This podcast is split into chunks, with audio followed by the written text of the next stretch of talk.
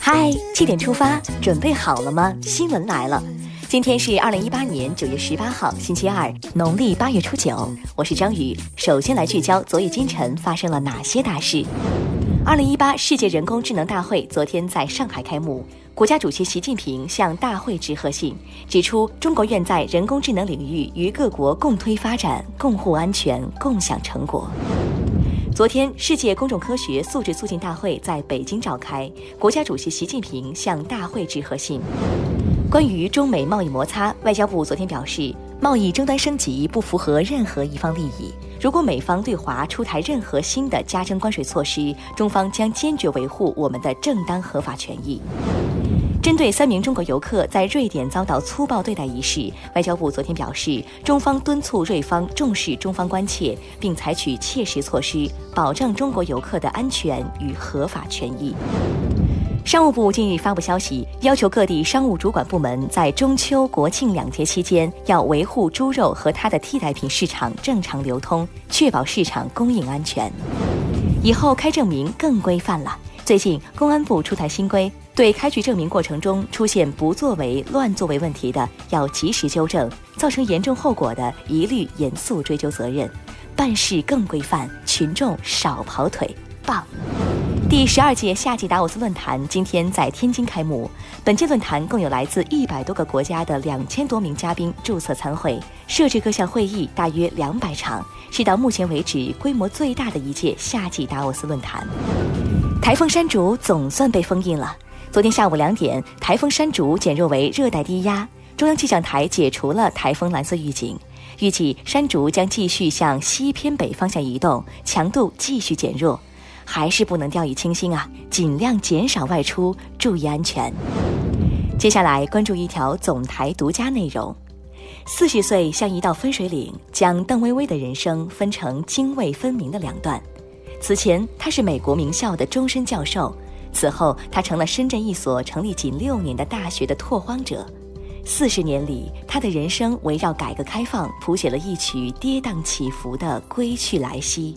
九十年代在出国潮中赴美留学，又在二十一世纪的归国大潮中毅然回归。昨天，中央广播电视总台央广网庆祝改革开放四十周年特别策划《奋斗的中国人》推出最新报道：邓薇薇。放弃美国大学终身教职，做中国教改试验田的拓荒者。再来刷新一组国内资讯，昨晚油价又涨了。国家发改委发布消息，昨天二十四时开始，汽油、柴油每吨分别上调一百四十五元，加满一箱九十二号汽油将多花大约五块五毛钱。没办法，只能连夜温习省油攻略了。近日，航天部门首次公开了1998年10月进行的零高度逃逸飞行试验。试验预选时，逃逸塔十台发动机一起发动，将轨道舱和返回舱扯出危险区。二十年前的航天科技，至今让我们骄傲。最近，上海对网约车不合规经营进行了严查，对滴滴上海公司开展进驻式安全专项检查。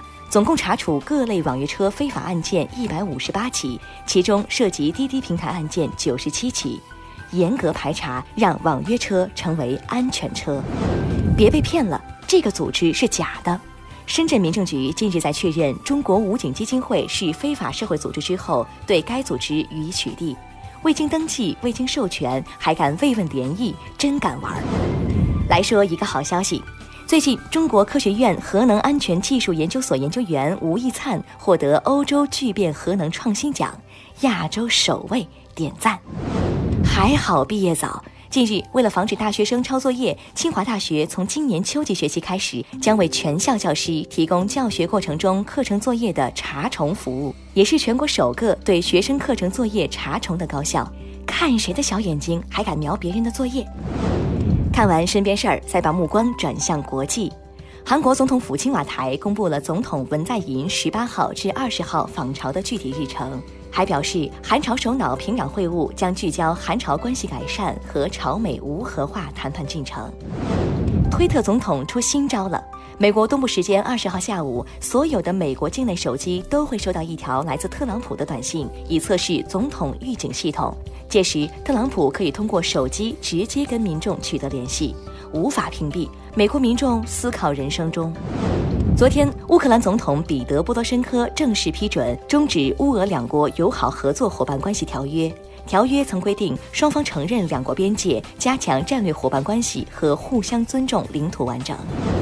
墨西哥时间十六号举办了阅兵式、音乐会、游行等一系列庆祝活动，庆祝国家独立二百零八周年。想去南美洲旅游的朋友，智利是个不错的选择。近日，在有着旅游界奥斯卡之称的世界旅游大奖颁奖仪式上，智利连续第四年被评为南美洲最佳冒险旅游目的地。冒险，智利可是认真的。好了，把视线收回来，进入今天的每日一席话：米不有出，显克有终。二零一五年九月三号，中共中央总书记、国家主席、中央军委主席习近平在纪念中国人民抗日战争暨世界反法西斯战争胜利七十周年大会上引用“米不有出，显克有终”，指出，实现中华民族伟大复兴需要一代又一代人为之努力。中华民族创造了具有五千多年历史的灿烂文明，也一定能够创造出更加灿烂的明天。米不有初，显客有终，出自《诗经·大雅·荡》。这句话的意思是：没有人不肯善始，但很少有人能做到善始善终。这句话是提醒人们：善始容易，善终不易；虎头不难，蛇尾常见。最后进入今天的每日话题：律师火车换铺被拒，谴责下铺。网友说：“善良不是我的义务。”最近，一个知名律师在火车上换铺的事件引发了一大波讨论。为了照顾两个孩子，律师想换一张下铺。